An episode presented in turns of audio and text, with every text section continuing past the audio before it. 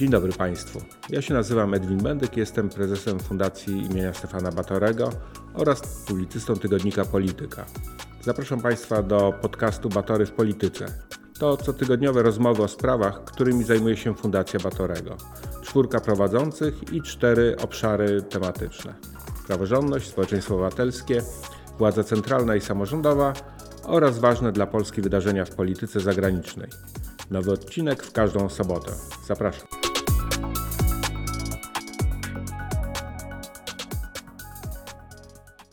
Dzień dobry, nazywam się Krzysztof Izdebski i zapraszam na kolejny odcinek podcastu Batory w Polityce. Dzisiaj porozmawiamy o sprawach międzynarodowych, ale z polskiej perspektywy, takich bardzo nam bliskich.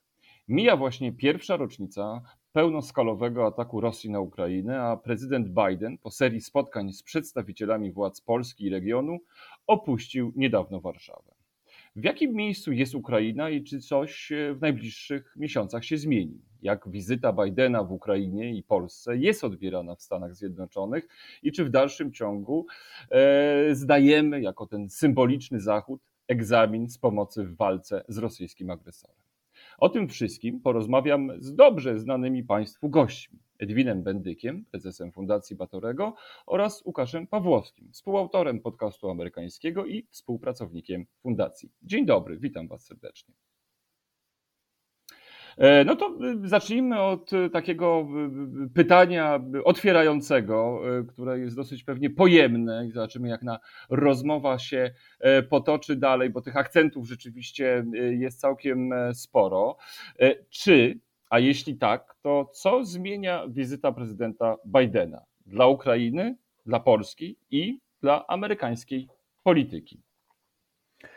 Mnie wydaje się, że tam kluczowe słowa, które, które i takie nie, nie do końca jednoznaczne, które powiedział Joe Biden w Warszawie, no to jest to, że decyzje podjęte w ciągu najbliższych pięciu lat lub troszkę więcej zdecydują o przyszłości w ciągu najbliższych dekad. To, te, te słowa następują w kontekście takim, bym powiedział, dosyć triumfalnym, kiedy po roku od poprzedniej wizyty, czy no prawie roku, bo, bo pamiętamy, to była połowa marca E, kiedy też e, wtedy zapowiadał jakby stawkę wojny, która się rozpoczynała. No teraz, teraz jakby Biden opowiedział, że główne cele, jakim, e, czy, jakie stawia sobie Putin, nie zostały osiągnięte. Zachód się nie rozpadł, tylko skonsolidował, a Ukraina trwa i ma się całkiem nieźle, jeśli chodzi o, o kontekst y, wojenny. Niemniej jednak dopiero właśnie najgorsze, tak bym to odczytał, jest przed nami, że jesteśmy w momencie jakiegoś przełomu i to takiego przełomu, no, którego trajektorii właśnie jeszcze do końca nie znamy, że mamy wszystkie zasoby, by o nim rozstrzygać, to znaczy, żeby Zachód mógł rozstrzygnąć na swoją korzyść tę, tę przyszłość, ale wcale nie jest to przesądzone, że jeszcze przed nami jest całkiem poważny pakiet wyzwań, i właśnie będzie zależał od tej sumy różnych decyzji, jakie zapadną.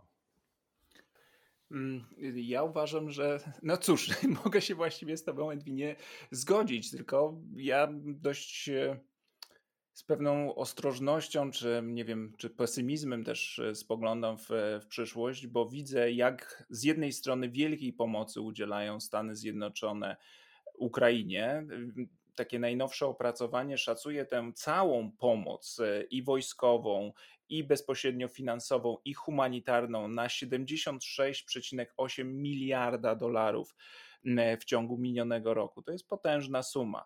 Druga e, w kolejności są instytucje unijne, które tę pomoc e, łączną ich szacuje się na ponad 30 miliardów e, dolarów, a później już poszczególne kraje znacznie, znacznie mniej, poniżej 10 miliardów. To pokazuje z jednej strony, trzeba oddać, e, jak Amerykanie zaangażowali się w tę wojnę i te pakiety pomocowe przechodziły przez kongres większością ponadpartyjną, choć głównie demokratyczną.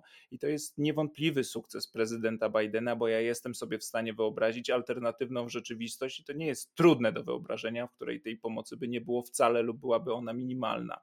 Ale to jest też nasza pewna słabość, no bo jeżeli wszystko wisi, mówiąc kolokwialnie, na Stanach Zjednoczonych, no to jeżeli tam się coś zmieni, mm, no to utrzymanie tej koalicji pomocy Ukrainie będzie trudne. To po pierwsze. Po drugie, dla mnie też najważniejsze w tej wizycie, oprócz oczywiście samej symboliki tej wizyty w Kijowie i niewątpliwie jej odwagi e, i zdolności organizacyjnych, jakiej ta wizyta e, wymagała, to najważniejsze są słowa otaczające tę wizytę i wypowiedziane niekoniecznie przez samego Bidena, ale przez wiceprezydentkę Harris i sekretarza stanu Blinkena, którzy ostrzegają Chiny przed e, włączeniem się w ten konflikt i dostarczaniem Rosji e, śmiercionośnej broni. A dzisiaj, czyli w czwartek, e, kiedy nagrywamy nasz podcast, pojawiły się doniesienia Wall Street Journal, że Amerykanie chcą ujawnić swoje dane wywiadowcze pokazujące te zamiary Chin. No i jeżeli Chiny włączą się jako dostawca broni dla Rosji, to ten konflikt będzie w innym wymiarze. E, nie, nie, to, że się, przepraszam jeszcze, ale e, nie, nie to, że Łukaszu chce się jakby czepiać słów, które użyłeś, ale użyłeś takiego sformułowania, które zwróciło moją uwagę, że wszystko wisi na Stanach Zjednoczonych. E, czy, czy rzeczywiście tak jest, że ta pomoc, która, która płynie, znaczy podałeś rzeczywiście te E, e, oszałamiające e, liczby, ale czy gdyby no, nastąpiło chociażby jakaś zmiana polityczna, czy, czy, czy, czy inne okoliczności właśnie by wystąpiły, że te przełożenie akcentów chociażby w zainteresowaniu Stanów Zjednoczonych globalnymi problemami zostałyby no właśnie gdzieś, gdzieś indziej położone, E, to czy e, sama Europa i być może inne kraje świata nie byłyby w stanie e, same pomagać Ukrainie? Znaczy, my też zależymy, bo to też nasze polskie bezpieczeństwo, zdaje się, od tego również zależy.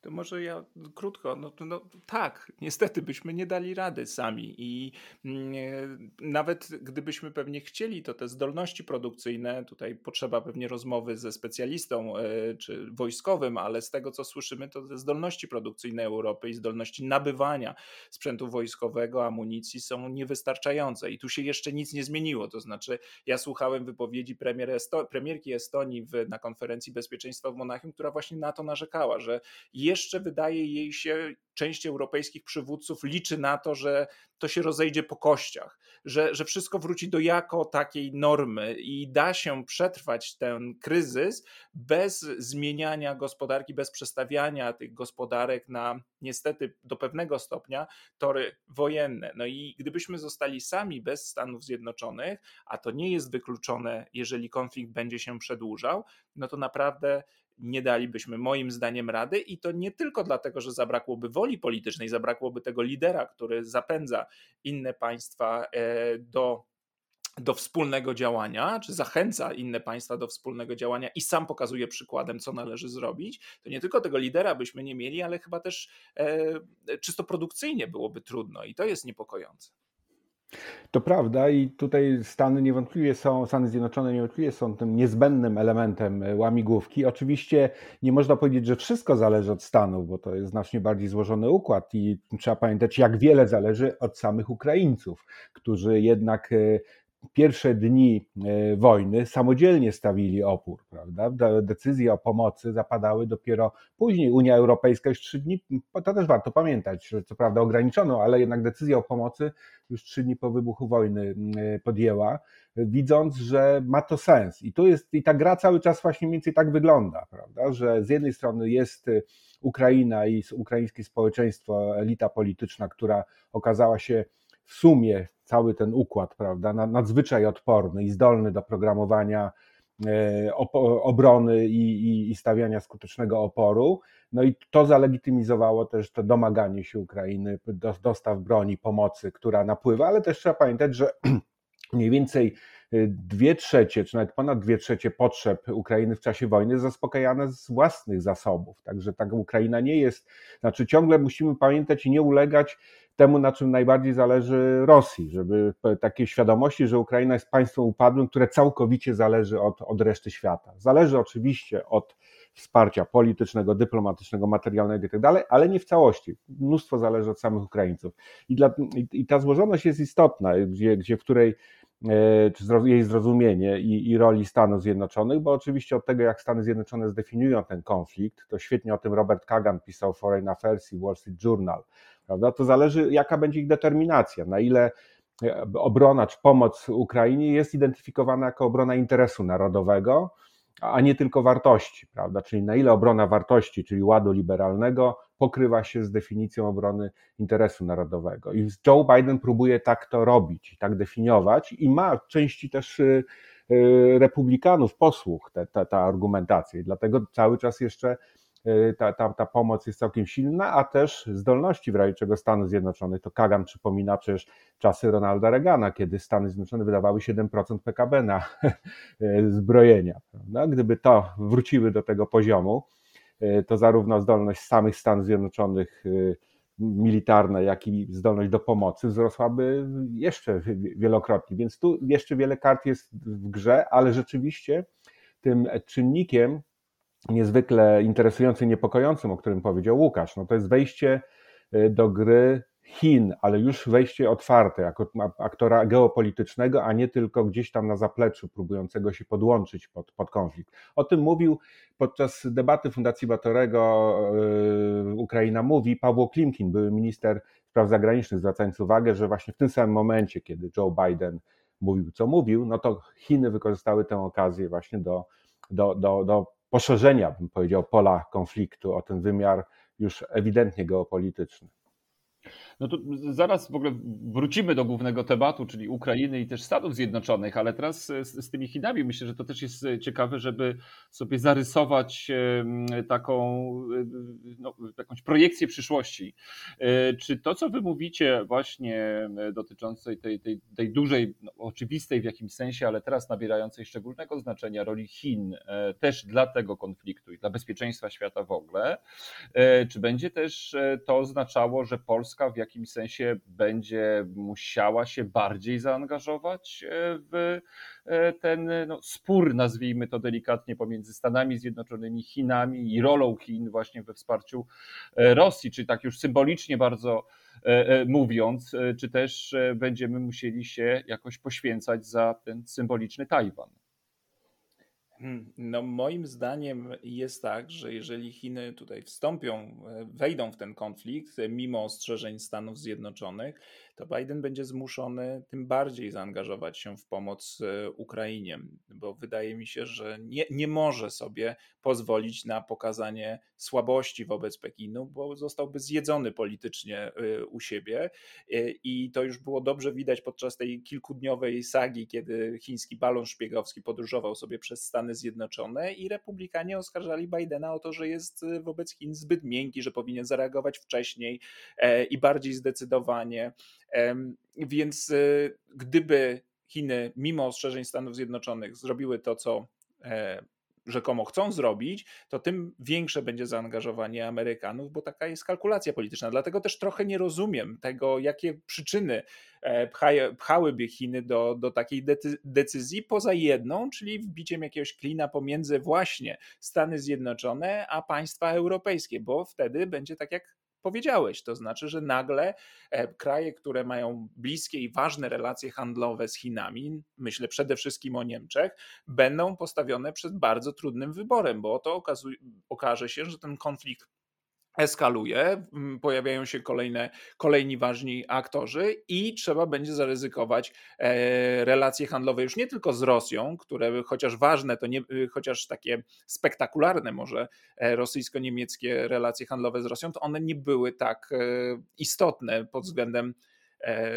jak gdyby obrotu. E, więc e, Chiny to będzie zupełnie inny wymiar i jeżeli miałbym się doszukiwać jakiejś logiki w tym postępowaniu Chin, to właśnie wbicie klina między Europę a Stany Zjednoczone, a Stany Zjednoczone będą musiały się angażować bardziej, bo przecież sojusznicy na Dalekim Wschodzie także na to patrzą.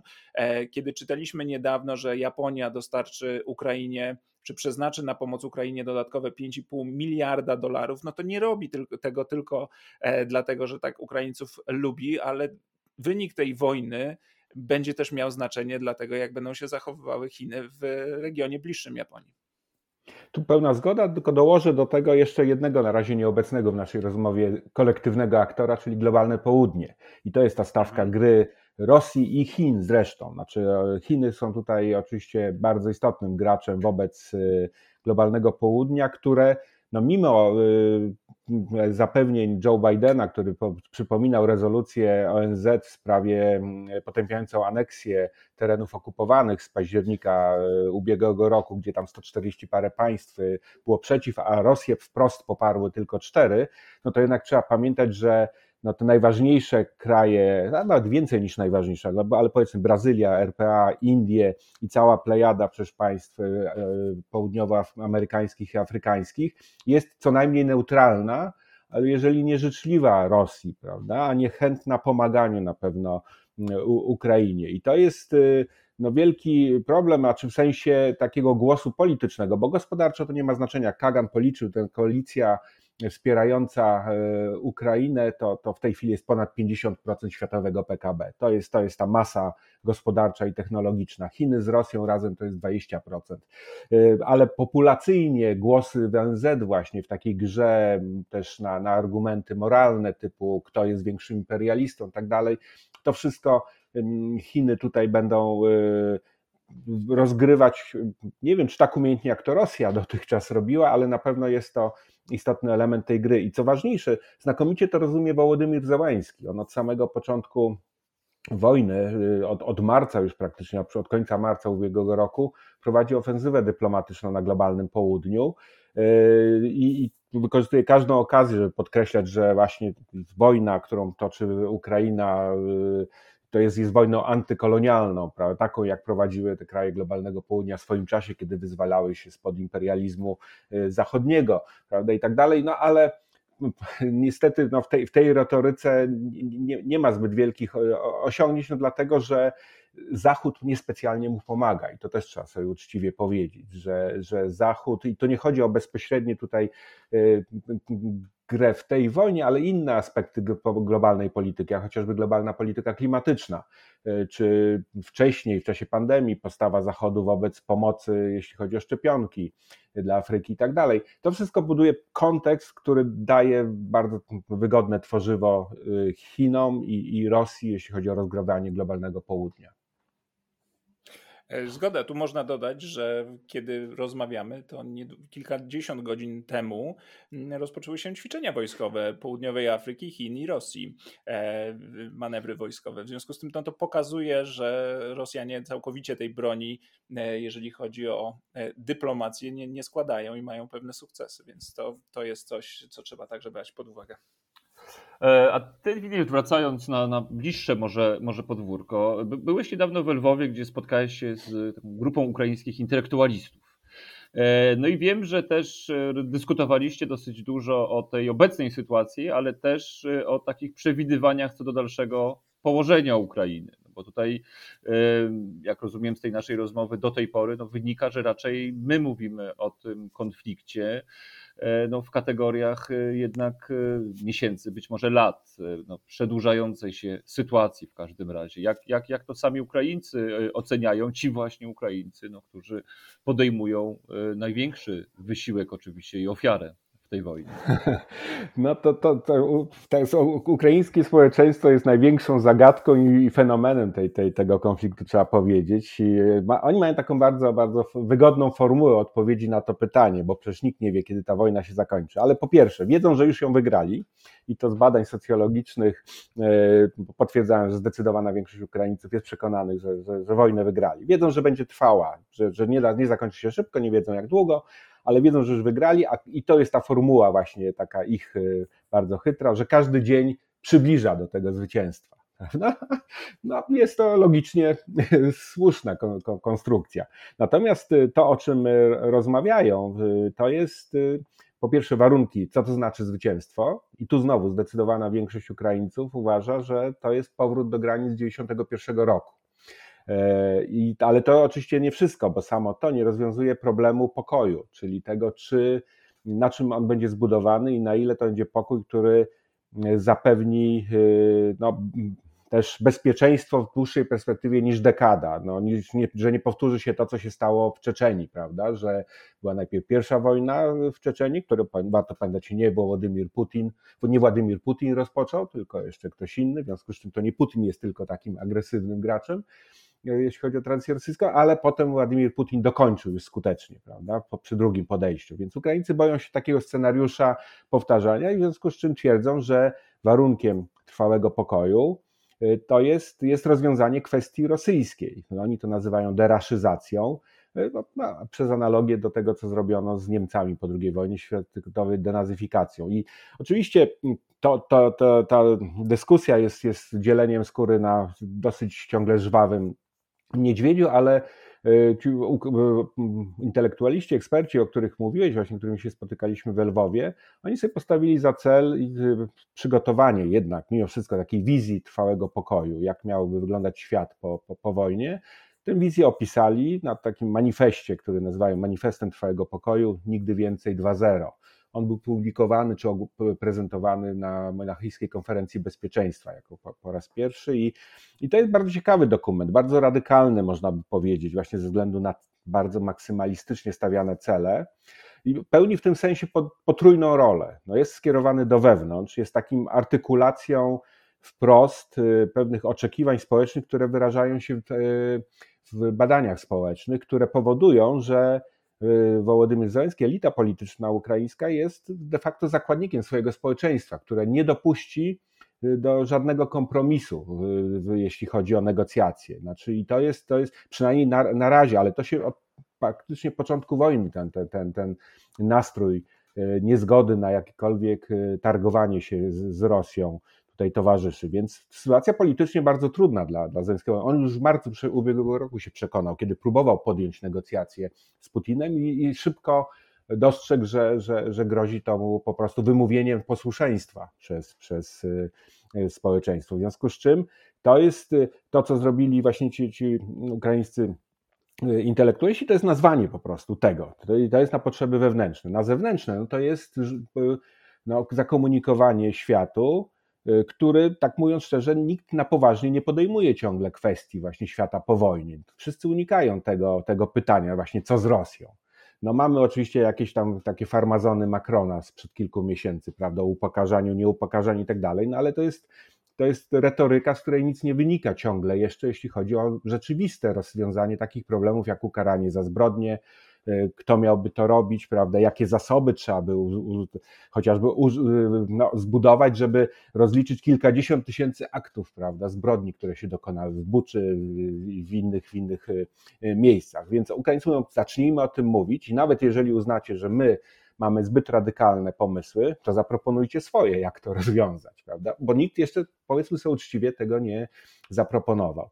No i w końcu to jest też adres do, mm, do Rosjan, do samych Rosjan. Y, do takie, takie przypomnienie, słuchajcie, no jednak y, to, to nie jest tak, że to jest wojna Putina, to jest wasza wojna, to jest wojna, którą, którą jednak, jednak jesteście zanurzeni y, i, i, i tkwicie po uszy i ponosicie taką samą e, odpowiedzialność, więc czas, żeby się przebudzić. Więc nie, nie, niezwykle to było ciekawe, powiem szczerze jak się patrzy właśnie to i czyta się też właśnie z cały czas prowadzonymi badaniami socjologicznymi w Ukrainie, na tym, co się dzieje z tym samym z ukraińskim społeczeństwem, no to, to jest to jakiś fenomen, który, który y, jak mówię, sami Ukraińcy nie do końca jeszcze rozumieją, bo, bo, bo już kończąc, tylko dodam, że y, ta wojna rzeczywiście była cezurą radykalnie przyspieszającą pewien proces, który wcześniej był w dużej mierze zmitologizowany, bo nawet y, tak ważny moment jak rewolucja godności z 14 y, roku, 13-14 roku, y, nie była jednoznacznie interpretowana przez Ukraińców. W 20 roku bodajże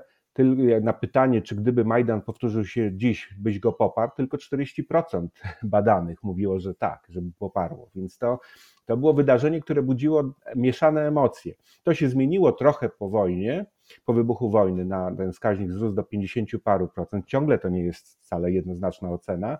Natomiast już sama wojna i, i, i sama ta agresja rzeczywiście doprowadziła do rzeczywistej konsolidacji ukraińskiego społeczeństwa i po, no, pojawienia się zupełnie jakiejś nowej podmiotowości, no, którą, którą teraz właśnie y, myślę, że wszyscy mają z nią jakiś poznawczy problem, w sensie taki, jak, jak to się będzie przekładać na politykę wewnętrzną, prawda, na, na, na, na emanację właśnie roszczeń, możliwość potem negocjowania warunków pokoju, też pozycji Ukrainy w świecie.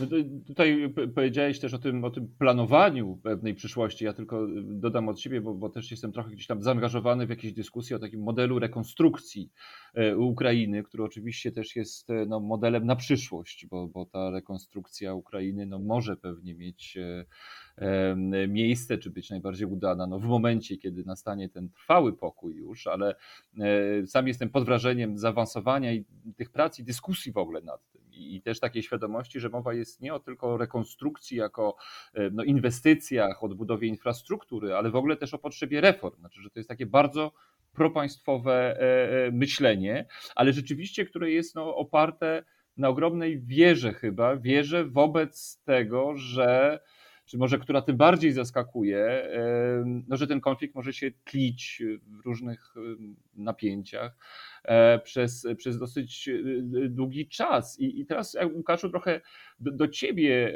e, się, się zwrócę, czyli z powrotem do tego kontekstu amerykańskiego, żebyśmy wrócili.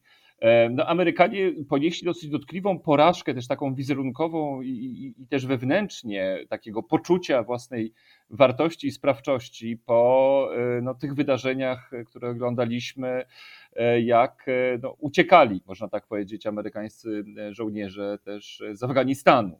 No, wtedy wydawało się, że, że Biden w tym kontekście, przywódcy kraju, który kiedyś był mocarstwem, który miał wpływ na demokrację i bezpieczeństwo na całym świecie, poniósł ogromną porażkę.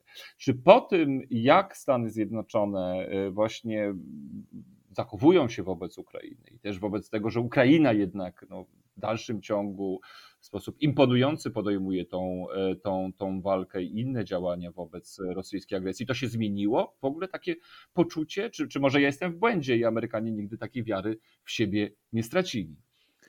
Nie, to widać e, takich, e, taką, taką utratę wiary w, w, siebie. Oczywiście ona nie nastąpiła tylko i wyłącznie z, z, powodu wycofania się z Afganistanu, ale jeżeli porównuje się taką opowieść Amerykanów o samych sobie i o i bada, patrzy na sondaże dotyczące dumy z kraju, poczucia tego, że Stany Zjednoczone są tym wspaniałym, najlepszym na świecie państwem i przyszłość przed nimi tylko lepsza, mm, to te wyniki w porównaniu na przykład do lat 80. są, są dużo gorsze. To David Brooks, taki konserwatywny publicysta New York Timesa, oczywiście konserwatywny jak na New York Timesa, pisał artykuł o tym, że on był wychowywany w takim zupełnie innym poczuciu e, wspaniałości Stanów e, Zjednoczonych, które teraz e, gdzieś tam się rozpływa. I oczywiście Afganistan to nie było e, zaskoczenie, nie było zaskoczeniem decyzja Bidena, ale sposób jego, jej, jej wykonania już jak najbardziej e, tak. I tutaj to jest fascynujące, że przecież ta ewakuacja z Afganistanu miała miejsce dokładnie w tym momencie, kiedy już pojawiały się pierwsze informacje o planach Putina, bo list ten słynny Putina, który później o, jed, o rzekomej jedności Ukrainy i Rosji, który dystrybuowano wśród żołnierzy rosyjskich, to jest połowa lipca, a amerykańscy żołnierze ostatni wyszli z Afganistanu 30 sierpnia. Więc widzimy, że administracja Bidena, która za, tam była krytykowana nie tylko za sposób wyjścia, ale także za fakt, że nie skoordynowała tego, tego z e, sojusznikami, że nie komunikowała się, to e, tutaj odrobiła lekcję i z, z, zastosowała zupełnie inny sposób działania, to znaczy wręcz e, trąbiła, jeśli tak można powiedzieć, o tym zagrożeniu, ostrzegała, dzieliła się możliwie hojnie tymi e, danymi wywiadowczymi i starała się uprzedzić państwa sojusznicze, a jednocześnie odwieść Putina od, e, od tego zamiaru, mówiąc: Wiemy, co robisz, widzimy i będą konsekwencje. E, więc to należy pochwalić, że wnioski zostały wyciągnięte. Natomiast e, dane sondażowe no nie są do końca jednoznaczne, ale nie są też optymistyczne. To znaczy, możemy znaleźć sondaże pokazujące w miarę stałe poparcie dla Ukrainy. Tutaj takim podnoszącym na duchu sondażem jest y, sondaż Galupa ze stycznia, gdzie to poparcie się nie zmieniło. Tam zadawano pytanie, czy należy zakończyć tę wojnę jak najszybciej, nawet jeżeli wiąże się to z koncesjami terytorialnymi na rzecz Rosji, czy należy wspierać Ukrainę w odzyskaniu terytoriów nawet jeżeli to potrwa dłużej. I tutaj 60 kilka procent y, za wspieraniem Ukrainy, 30 za e, szybkim zakończeniem konfliktu i to się nie zmieniło w ciągu ostatnich kilku miesięcy. Ale są też sondaże pokazujące, że odsetek Amerykanów popierających wysyłanie broni Ukrainie spada. Więc tu mamy różne dane, ale jedno jest pewne, to znaczy te ogromne różnice partyjne. Republikanie zdecydowanie bardziej za zakończeniem, takim tamten nurt izolacjonistyczny jest dużo silniejszy, demokraci y, silniej za wspieraniem e, Ukrainy, ale i ja mam tu pewien niepokój. To znaczy, czy to jest na pewno te odpowiedzi demokratów, czy to są odpowiedzi za wsparciem Ukrainy, właśnie ze względu na to, że demokraci rozumieją, że to leży też w interesie Stanów Zjednoczonych, jest nie tylko moralnie słuszne, ale i potrzebne Amerykanom czy to jest tak, że czy to jest wy, wy, wyraz podziałów partyjnych? Prezydent jest demokratą, prezydent to robi, popieramy prezydenta. Obawiam się, że może też tak być. E, słuchajcie, już musimy powoli, powoli kończyć, ale no nie możemy skończyć, żeby jeszcze nie poruszyć jednego, już krótko bardzo, e, tematu, czyli świat, Stany Zjednoczone, Ukraina, sprawa polska. Czy to w ogóle o czym my rozmawiamy? E, no pewnie tak, to takie trochę może pytanie retoryczne z mojej strony, pewnie tak, ale w jakim stopniu to rzutuje na naszą sytuację w Polsce i szczególnie tutaj no, tą sytuację, która jest związana z tym, że zaraz będą też wybory u nas. Czy to w ogóle też coś, coś zmienia? Ma jakiś e, wpływ e, ten, ten, ten, ten, ten cały skomplikowany e, układ różnych i zależności, ale przede wszystkim no, kwestii też jakoś gdzieś wychodzącej z poczucia bezpieczeństwa samych Polek i Polaków? Hmm.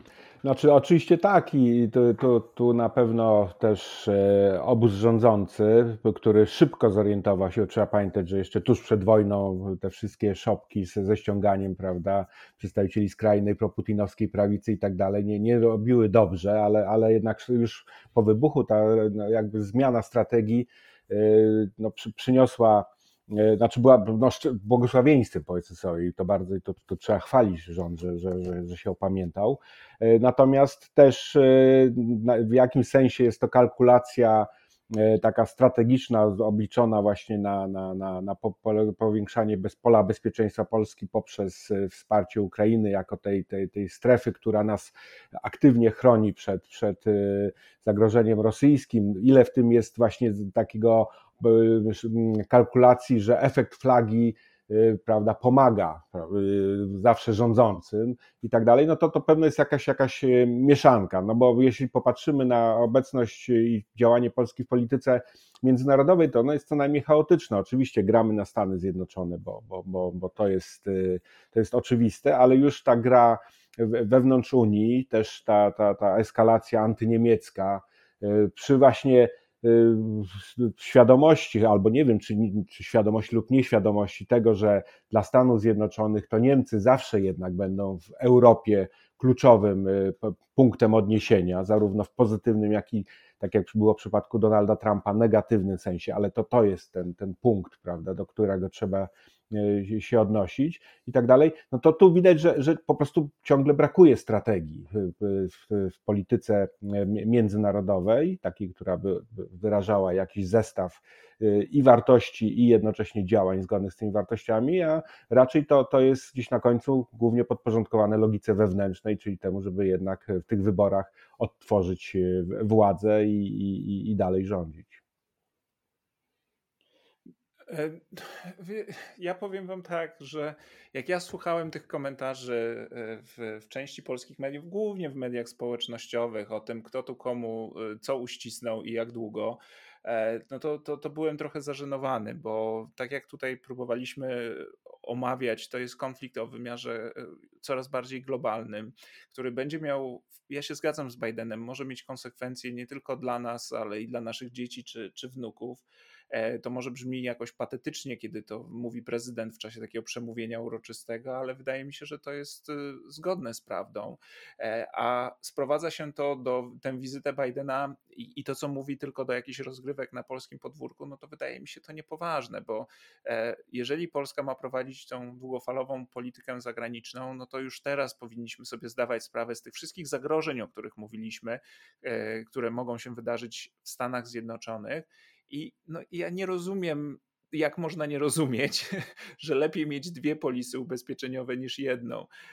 I, i, I wydaje mi się, że Polska, jeżeli chce być nie tylko partnerem logistycznym poważnym Stanów Zjednoczonych, e, tylko także partnerem e, ideowym i dla państw europejskich, i dla, dla sojuszników za Atlantykiem, no to, to, to, to konflikty jakieś z, w ramach takiej jak teraz prowadzone e, w, w Unii Europejskiej spory o praworządność, no do niczego dobrego nas e, nie doprowadzą. Więc e, może ja bym powiedział na zakończenie tak, że okazuje się, że nawet te kwestie praworządności i kwestia dobrych relacji z Unią Europejską to nie są tylko kwestie gospodarcze, ale to są przede wszystkim kwestie dotyczące naszego bezpieczeństwa na przyszłość i, i, i bardzo bym chciał, żeby tak były też postrzegane.